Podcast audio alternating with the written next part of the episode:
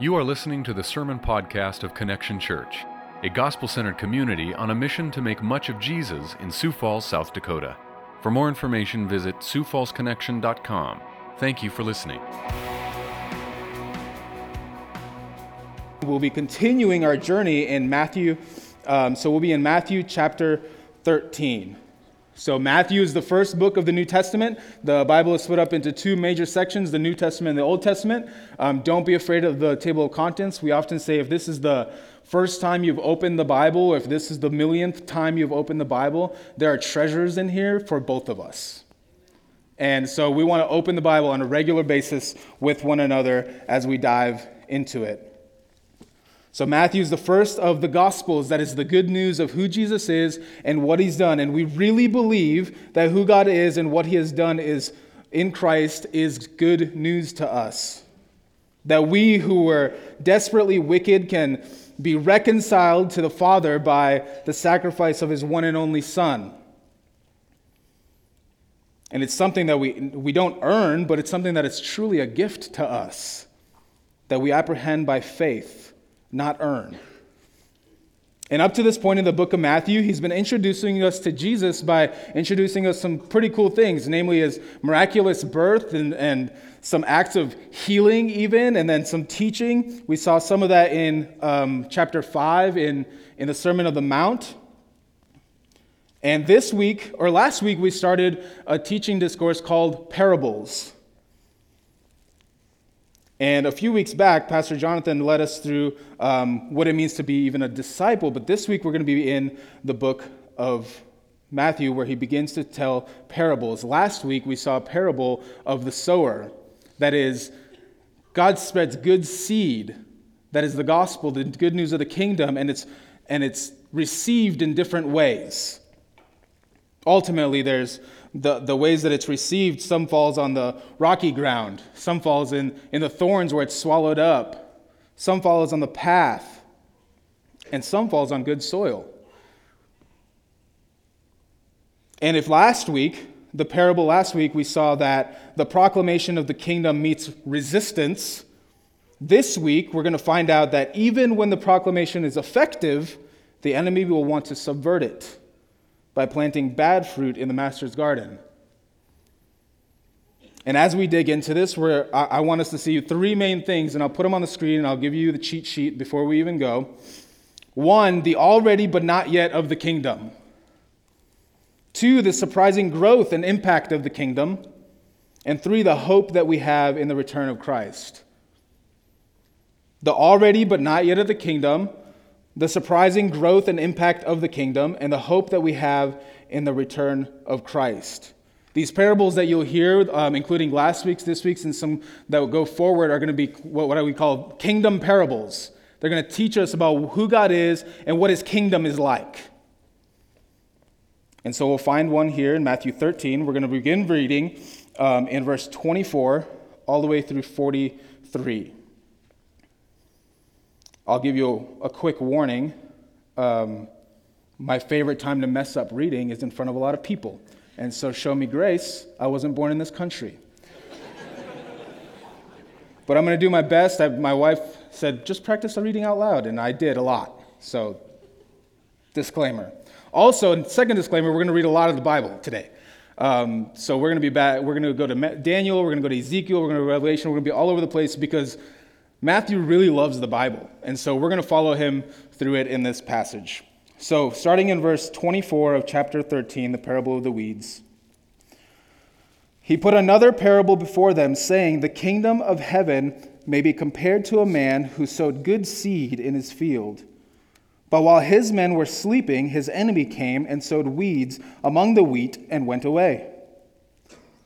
So when the plants came up and bore grain, then the weeds appeared also.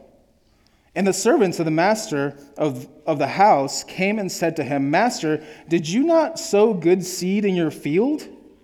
How then does it have weeds? He said to them, An enemy has done this. So the servants said to him, Then do you want us to go and gather them? But he said, No, lest in gathering the weeds you root up the wheat along with them.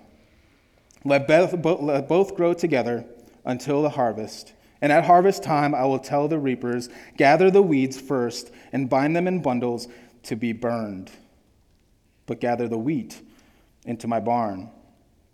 He put another parable before them, saying, The kingdom of heaven is a, a, grain of mustard seed that a man took and sowed in his field. It is the smallest of all seeds, but when it has grown, it is larger than all the garden plants and becomes a tree, so that the birds of all the, the birds of the air come and make nests in its branches. He told him another parable The kingdom of heaven is like leaven that a woman took and hid in three measures of flour till it was all leavened. All these things Jesus said to the crowds in parables. Indeed, he said nothing to them without parable, without a parable. This was to fulfill the what was spoken by the prophet I will open my mouth in parables. I will utter what has been hidden since the foundation of the world. Then he left the crowds and went into the house, and his disciples came to him, saying, Explain to us the parable of the weeds of the field. He answered, The one who sows the good seed is the Son of Man. The field is the world, and the good seed is the sons of the kingdom. The weeds are the sons of the evil one, and the enemy who sowed them is the devil. The harvest is at the end of the age, and the reapers are angels. Just as the weeds are gathered and burned with the fire, so will it be at the end of the age. The Son of Man will send his angels, and they will gather out of his kingdom all causes of sin and all lawbreakers, and throw them into the fiery furnace. In that place will be weeping and gnashing of teeth. Then the righteous will shine like the sun in the kingdom of their Father. He who has ears, let him hear. We really believe that this is God's word to his people. And so I want to walk us through what's happening here. Jesus tells us a parable ultimately about what it looks like for the kingdom to come and what will come to pass at the end of time when Jesus comes back to judge everything. So Jesus first tells us a parable ultimately about what the kingdom will look like and what it will look like when Jesus comes back to judge everything. It's really important to remember that Matthew is writing to the Jewish people at the time, and so for them, reading this would have actually been really shocking. Did you hear what Jesus said? The master will spread seed, the good news of the kingdom, but apparently the enemy will sneak in to plant bad seed. The kingdom will come, but not like they expected. Well, what did they expect? This comes from something they would have read in the Old Testament. Um, so I want to go back to Daniel chapter 2. You can follow me there, but I want to read it to you. It's a story that starts with King Nebuchadnezzar, and he has a dream, and it freaks him out. And he calls up all the witches and the diviners and all the sorcerers, and he tells them that, or asks them to interpret his dream, and if they couldn't, he's going to kill them. So there you go, crash course, 30 verses. Then Daniel comes along, so he doesn't kill the sorcerers and everybody, uh, because Daniel comes along to interpret the dream. So starting in verse 31, he's going to tell them, tell them what the dream was, first of all, creepy. He's going to tell them what the dream was, and then he's going to interpret it. So he says, You saw, O king, and behold, this is verse 31 of Daniel chapter 2, a great image this image, mighty and of exceeding brightness, stood before you, and its appearance was frightening.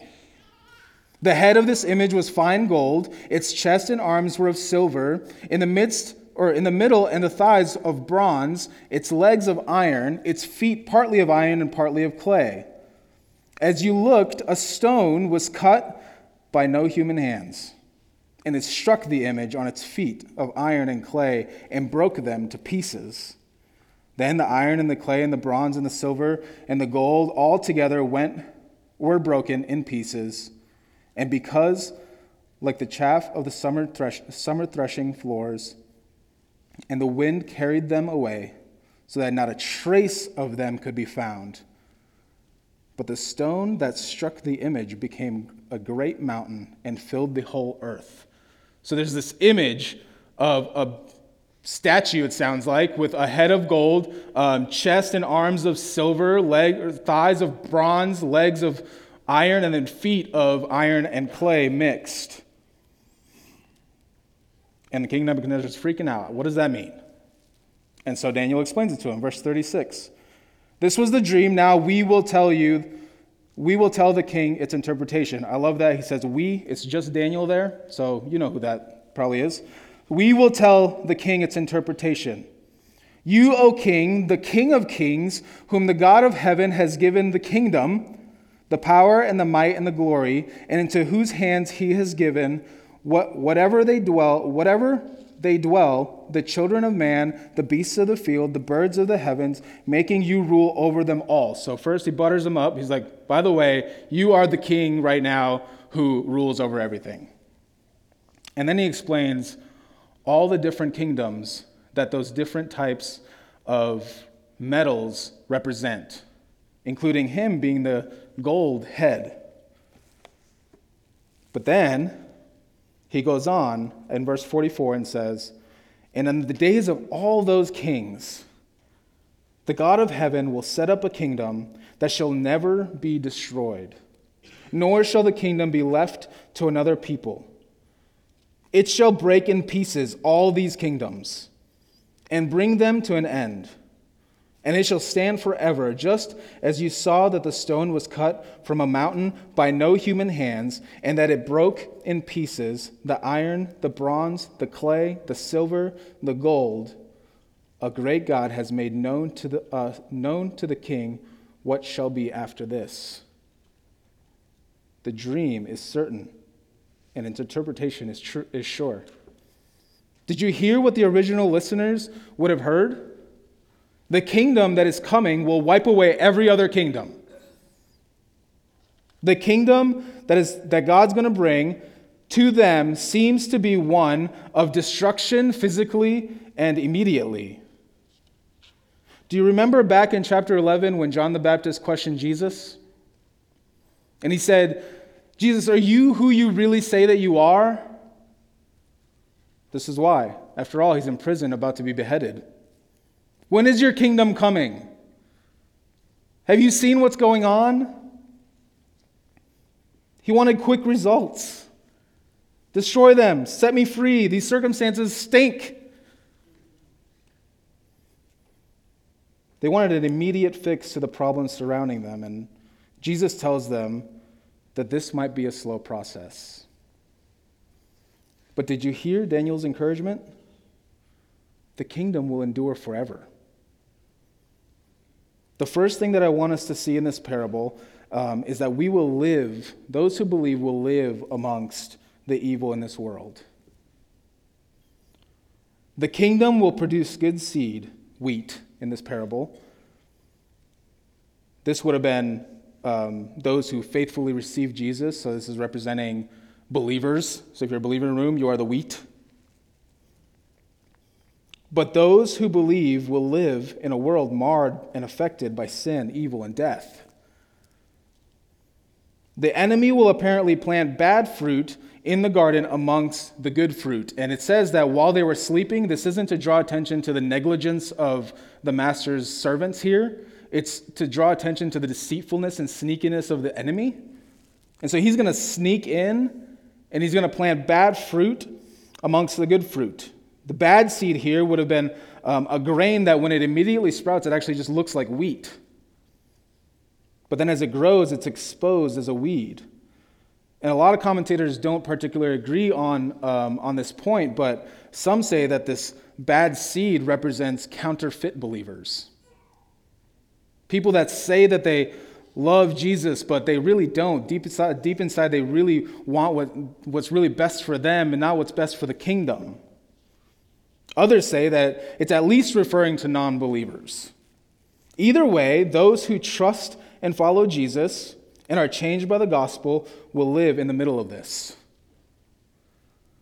But did you hear the encouragement? Not forever. Not forever. This isn't the end. The servants asked the master if they should go and pull the weeds. And what's the master's response? No, leave them, grow with them. Here's what I want us to see here it is not our job to eradicate evil from this world, it is our job to tell the world of the one who will. It is not our job to go pull all the weeds. Although spring is coming, uh, this, don't take this out of context. Pull your weeds in your garden. But in the context of this parable, we are not the ones that are supposed to do this. God is. Share the good news of the kingdom. The book of Matthew ends with a great commission go, tell, be, make disciples. Of who? This, I think. Share the good news. And at harvest, when Jesus comes back, those who belong will end up in the barn, and those who don't will end up burned. We're going to come back to this um, because Jesus explains it later, so I'm not going to try to do it better than he does. Um, but we're going to come back to this idea of what happens when Jesus comes back in his explanation. See, we live in an already but not yet. The kingdom is at hand indeed. Jesus says this multiple times the kingdom is at hand. But we long for the day when Jesus comes back to make all things new and wipe every tear from our eyes. And we can rest in the fact that he promises to do so. This won't last forever. Then he goes on to tell two more parables, one involving a mustard seed and some leavened bread, in order to illustrate um, even more what the kingdom will be like. So, first, he talks about a mustard seed. Um, here's what I think we'll see in the parable of the mustard seed. It'll come up in a second. The kingdom of God will grow much to our surprise and will be a place where all come to find shelter. The kingdom of God will grow much to our surprise, and it will be somewhere where pe- people of all nations, everyone, is welcome to come find shelter. He says that though insignificantly small, just like a mustard seed, the kingdom will grow. Here's the encouragement you and I are living in Sioux Falls, South Dakota. Maybe you just needed to hear that as an encouragement. Welcome. But if I were to apply it to this, as you look at your life and the circumstances surrounding it, have you found yourself thinking, maybe like these original listeners, where's your kingdom? And I want you to stop and realize how far away we are from where this parable was told. We are oceans and continents away from where this parable was told when he said the kingdom will grow. This is a callback to Ezekiel, and I want to read it to you, and I'll put it on the screen as well. I'll give this one a sec. Wow, that was quick. All right. Thus says the Lord God, I will, make, I will take a sprig from the lofty top of the cedar and will set it out.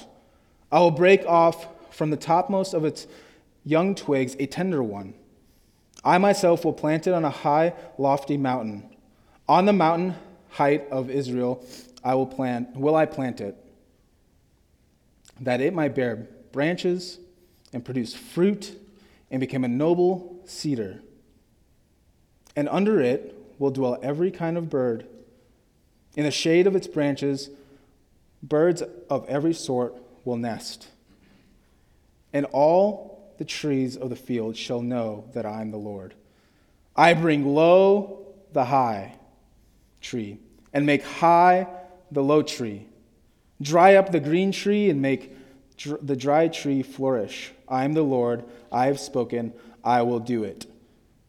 The Lord will apparently plant a tree, and it will be fruitful, and it will provide shelter, and it will ne- be a noble tree, and all will come to find shelter beneath it. And I want to take a moment to explicitly share the gospel with you. Jesus became the tender twig planted and lifted high so that we might find shelter. Jesus was a tender twig, broken for you and for me, so that we can stand at the foot of the cross and find shelter. Do you hear it? He's the one that became tender. He was broken for you and I, was lifted high on a tree so that we might find shelter beneath the cross. If you're uh, in this room and you're not a believer, um, I, am really glad that you're here because I believe this is an encouragement and an, an invitation. I want to draw specific attention to the birds here. The birds seeking shelter in these trees are a powerful picture as birds represent Gentiles coming to Israel to seek shelter. And the tree that will result of this mustard seed is going to do what? It's going to provide shelter for the birds. Apparently, this kingdom will be one where all are welcome and invited to find shelter, even the Gentiles, especially the Gentiles, the people that don't believe. Then he tells the story of the leaven. Uh, your translation might say yeast. Same thing, the, the parable of the mustard seed, if that's a picture of the growing of the kingdom, then I believe uh, the leaven is a picture of the surprising impact of the kingdom. So the kingdom is compared to a small amount of yeast touching, in this case, three measures of flour. Think 60 pounds. Imagine the KitchenAid mixer. Huge. 60 pounds of flour and just a little bit of leaven until it is all transformed. Everything that the kingdom touches is transformed. Everything. There is not a single thing that the kingdom touches that is not transformed. I wish I could come up with a better analogy, and I just can't. This is why Jesus is much better at this. The first thing that came to mind is like anything that you would say uh, the following a little goes a long way. A little goes a long way. The moment you add a little bit, it transforms the entire thing. For me, a little bit of beard oil goes a long way. So stop dousing it, let it breathe, men. A little bit of beard oil goes a long way. Apparently, it is so with the good news of the kingdom. The gospel changes everything. I believe this is also an invitation. What part of your life does the gospel have yet to touch and transform? We might be coming in here with a ton of conditions. I'll follow Jesus as long as he doesn't touch this part of my life. I'll follow him as long as he stays away from blank. What's in the blank for you? Is it finances? Is it browsing history? Is it your job, your success, your loneliness, your marriage, your relationships? What's in the blank?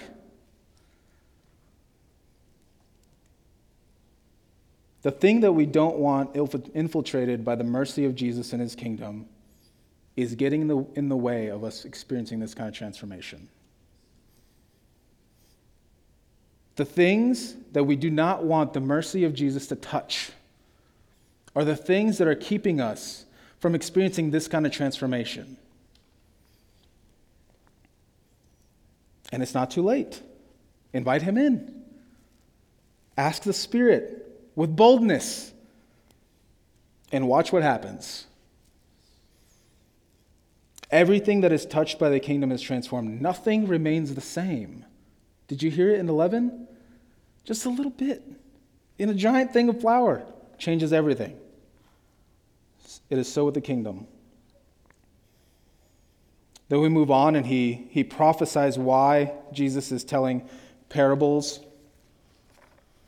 Matthew loves the Old Testament, so he stops to remind us of something that he remembers reading. Um, after all, Matthew's goal, remember, is for us to see Jesus as the fulfillment of all of the Old Testament. And so that's why we've alluded a couple times already to the Old Testament. It's because Matthew wants us to see hey, this Jesus is the guy. This is the guy who's we've been talking about for a long time. We've been reading about, we've been praying for, we've been expecting.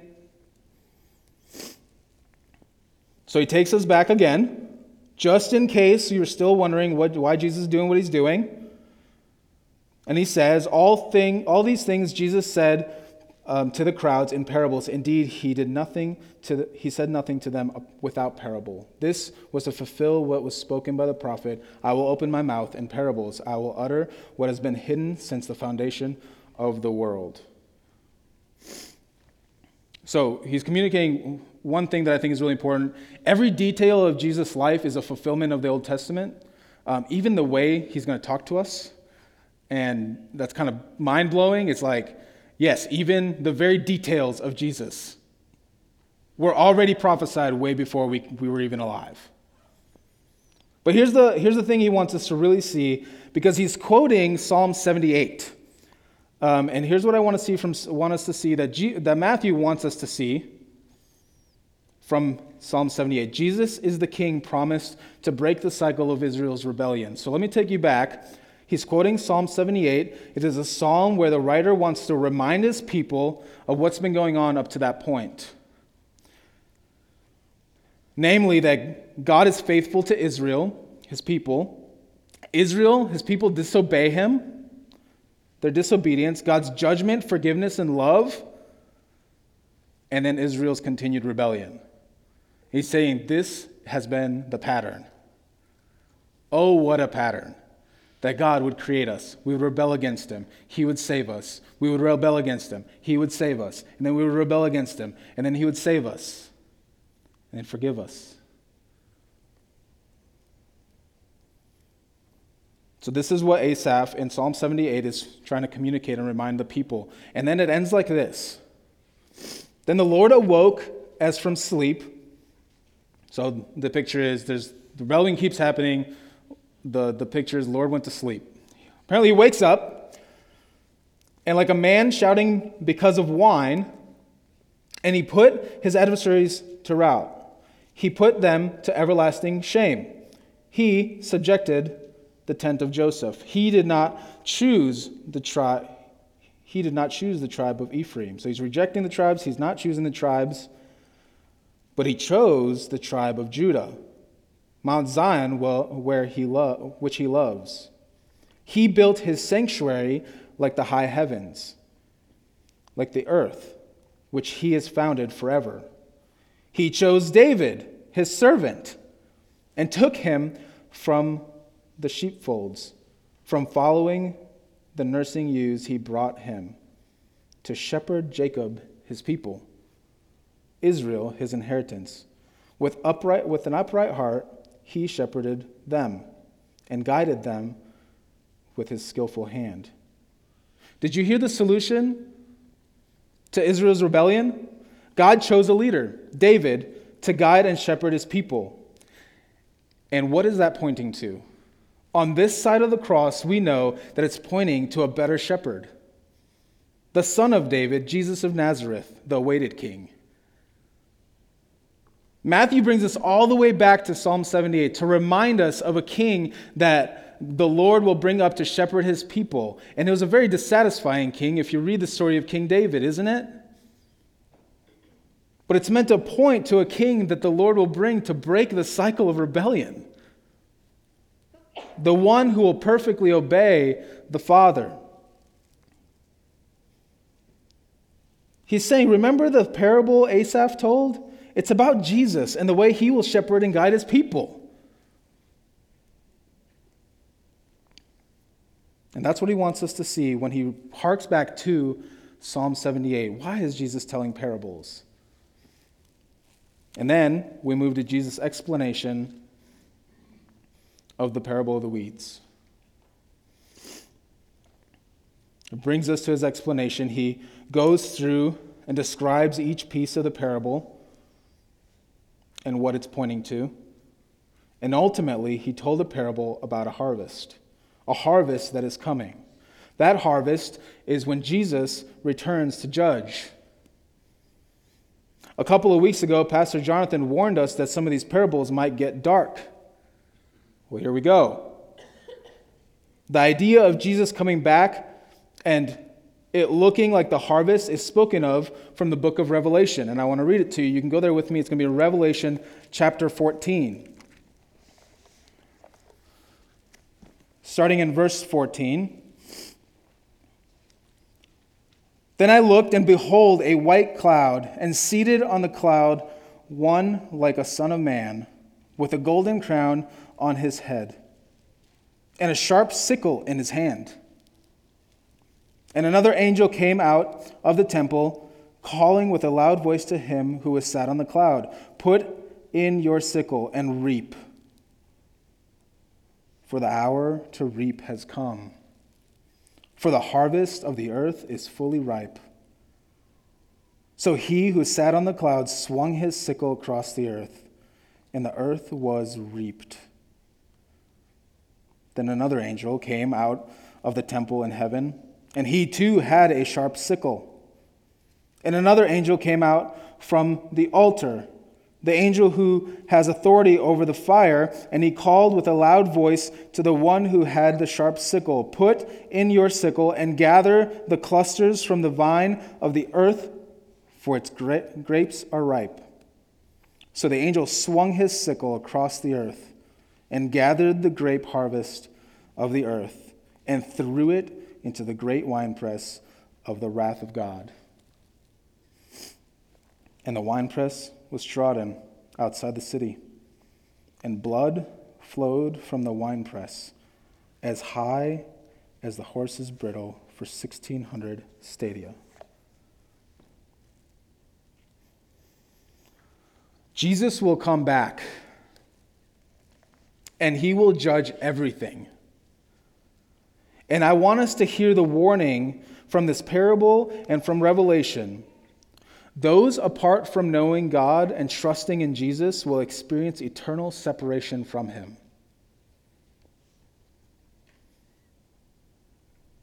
And if I read the parable right, the weeds might even look like the wheat.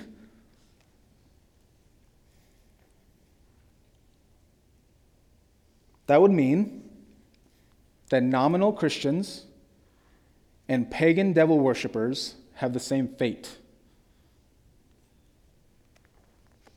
That means that nominal Christians, people who call themselves believers but simply don't trust Jesus, and the sons of the evil one have the same fate. Friend, weep. Ask for mercy.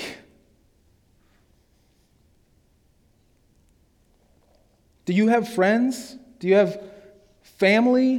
Do you have loved ones that don't know Jesus? Weep.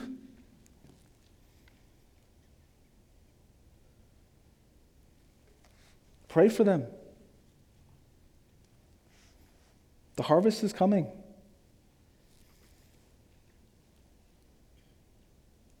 Because apart from the saving work of Christ, we are utterly hopeless. He says that the harvest is at the end of the age, and the reapers are the angels. Just as the wheat are gathered and burned with the fire, so it will be at the end of the age. The Son of Man will send his angels, and they will gather out of his kingdom all causes of sin and all lawbreakers, and throw them into the fiery furnace. In that place will be weeping and gnashing of teeth. Weep.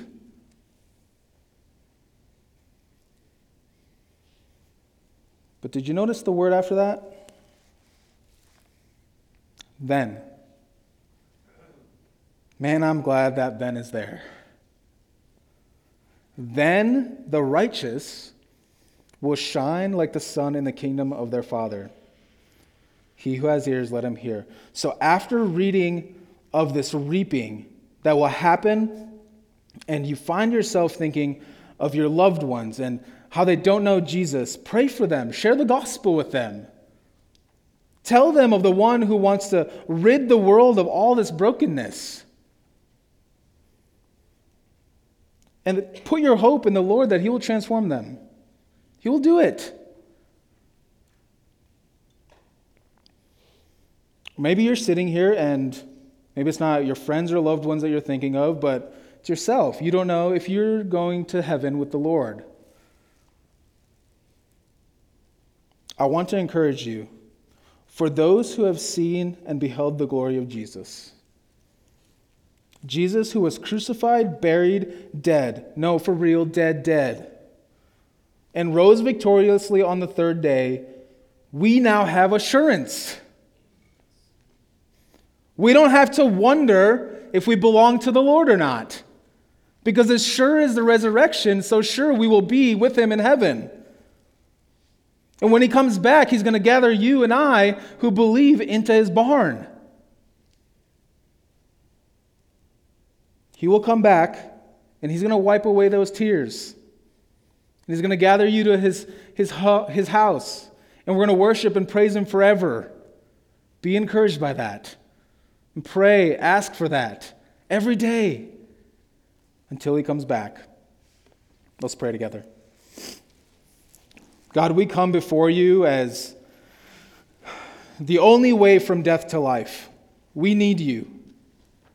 Oh God, how we need you in your grace and mercy. Empower us, Holy Spirit, to trust in the good news that we find in the kingdom. We cry out that we believe. Help our unbelief. Jesus, you are the King who comes, who has come to bring the kingdom to us, and that one day will return to make all things new, where there will be no evil. We long for that day. Jesus, there's hope, there's people in this room that don't have the hope of this good news. Grant them faith to believe. Jesus, as sure as your resurrection, we know you will do wondrous things even in this room today. In your holy name we pray. Amen.